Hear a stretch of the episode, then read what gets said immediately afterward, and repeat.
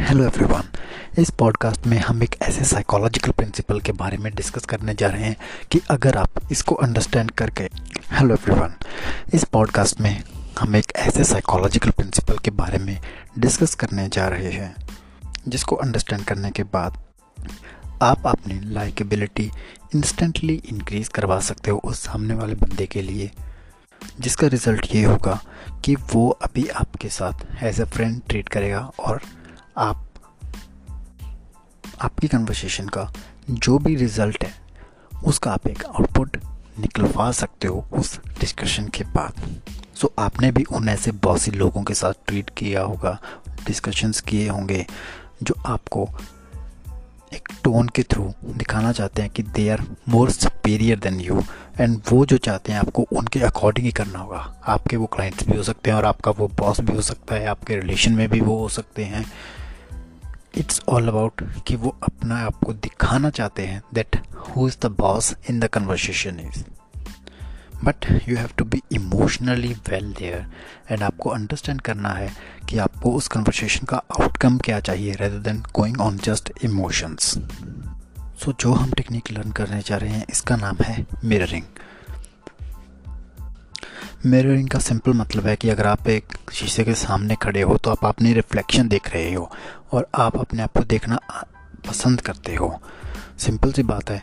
जो लोग आपकी वैल्यूज़ शेयर करते हैं, आपके अकॉर्डिंग डिस्कशंस करते हैं, आपको ज़्यादा पसंद आते हैं वो लोग। सपोज़ आपका क्रिकेट में इंटरेस्ट है, आपका बुक्स पढ़ने में इंटरेस्ट है, आपका बिज़नेस में इंटरेस्ट है, आपका बिज़नेस को ग्रो करने में इंटरेस्ट है, आपको लोगों को स्टडी करने में इंटरेस्ट है, आपको मार्केटिंग और सेल्स की डिस्कशन करने में इंटरेस्ट है, अगर लेकिन अगर आपको सामने वाला बंदा भी सेम उसी इंटरेस्ट वाला मिलेगा तो आपको उनसे बात करने में अच्छा फील होगा। अब लेकिन अगर एक पूरे कन्वर्सेशन को एक्सप्लोर करने बैठेंगे then it may take three four five hours to actually understand कि सामने वाला बंदे की वैल्यूज़ सेम हैं या नहीं। लेकिन हमें तो सिर्फ़ एक कन्वर्सेशन का आउटकम चाहिए, जो दो या तीन मिनट की हो सकती है या इवन टेन मिनट्स की हो सकती है शॉर्ट लेवल पे होती है।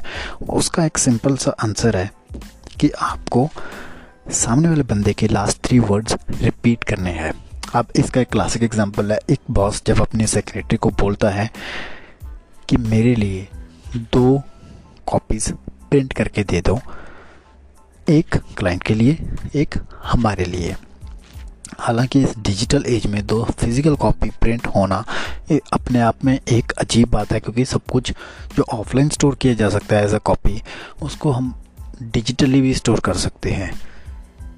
जस्ट बिकॉज़ उस बॉस के अपने कुछ प्रिंसिपल्स थे कि उसको डिजिटल कॉपी स्टोर करना अच्छा लगता था तो that's why he recommended this लेकिन इसके कारण क्या होता?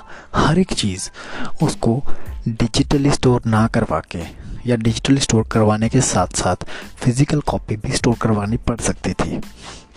अब सिंपल सी बात है, जो सामने वाला बंदा था, जो एक एम्प्लॉय था, उसका काम तो बढ़ जाता। अगर वो हर एक स्टेटमेंट उसकी बांधता रहता तो इतनी ज़्यादा कॉपीज़ हो जाती कि वहाँ पे जगह भी नहीं रहती और जिसका रिज़ल्ट ये ही हुआ। अब तक उसने इतनी कॉपीज़ प्रिंट कर दी थी कि वहाँ पे जगह भी नहीं थी रखने को। And now she had to take some step back and actually take the good look of situation और उसके अकॉर्डिंग उसने इस प्रिंसिपल को अंडरस्टैंड किया और अप्लाई किया। When the boss said I need two copies she said I am sorry two copies the way she said boss को लगा कि वो आगे कुछ पूछना चाहती है। अब बॉस ने दोबारा से एक्सप्लेन किया one for us and one for the other person हालाँकि, अगर वो इस तरीके से बोलती कि हमें टू कॉपीज़ क्यों चाहिए फिजिकली तो एक ऑफेंडेड फील कर जाता बॉस क्योंकि आपने मिरर नहीं किया। वो बोलता कि डू एज आई से या जो भी राइट लेकिन इसका एक सिंपल सिंपल आंसर है कि आपको सिंपली उसके वर्ड्स रिपीट करने हैं और उसके पहले I am sorry I am sorry का मतलब ये नहीं है कि आप उससे सॉरी मांग रहे हो। आई एम सॉरी का मतलब ये नहीं है कि आई डोंट अंडरस्टैंड कि आप दोबारा रिपीट कर सकते हो। तो इसके कारण उसका खुद थिंकिंग प्रोसेस भी स्टार्ट होता है। वो इस लेवल के ऊपर सोचता है। अगर आपको लगता है कि आप पर्टिकुलर चीज़ के ऊपर सही हो तो सामने वाले बंदे को थिंक करवाने का यही एक तरीका है। आई एम सॉरी बोल के अपनी एक स्टेटमेंट बोल ली स्पेशली उसके वर्ड्स जो उसने बोले हैं, ताकि वो अपनी चीज़ को थिंक कर सके, जो उसने करंटली बोले है। अब इसमें भी तीन चार स्टेप्स हैं। First is keep your voice calm and speak from the chest आपको रिलैक्स मोड में बोलना है। और बहुत ही काम मोड में ये वर्ड्स बोलने हैं, ताकि सामने वाला बंदा ऑफेंडेड फील ना करे।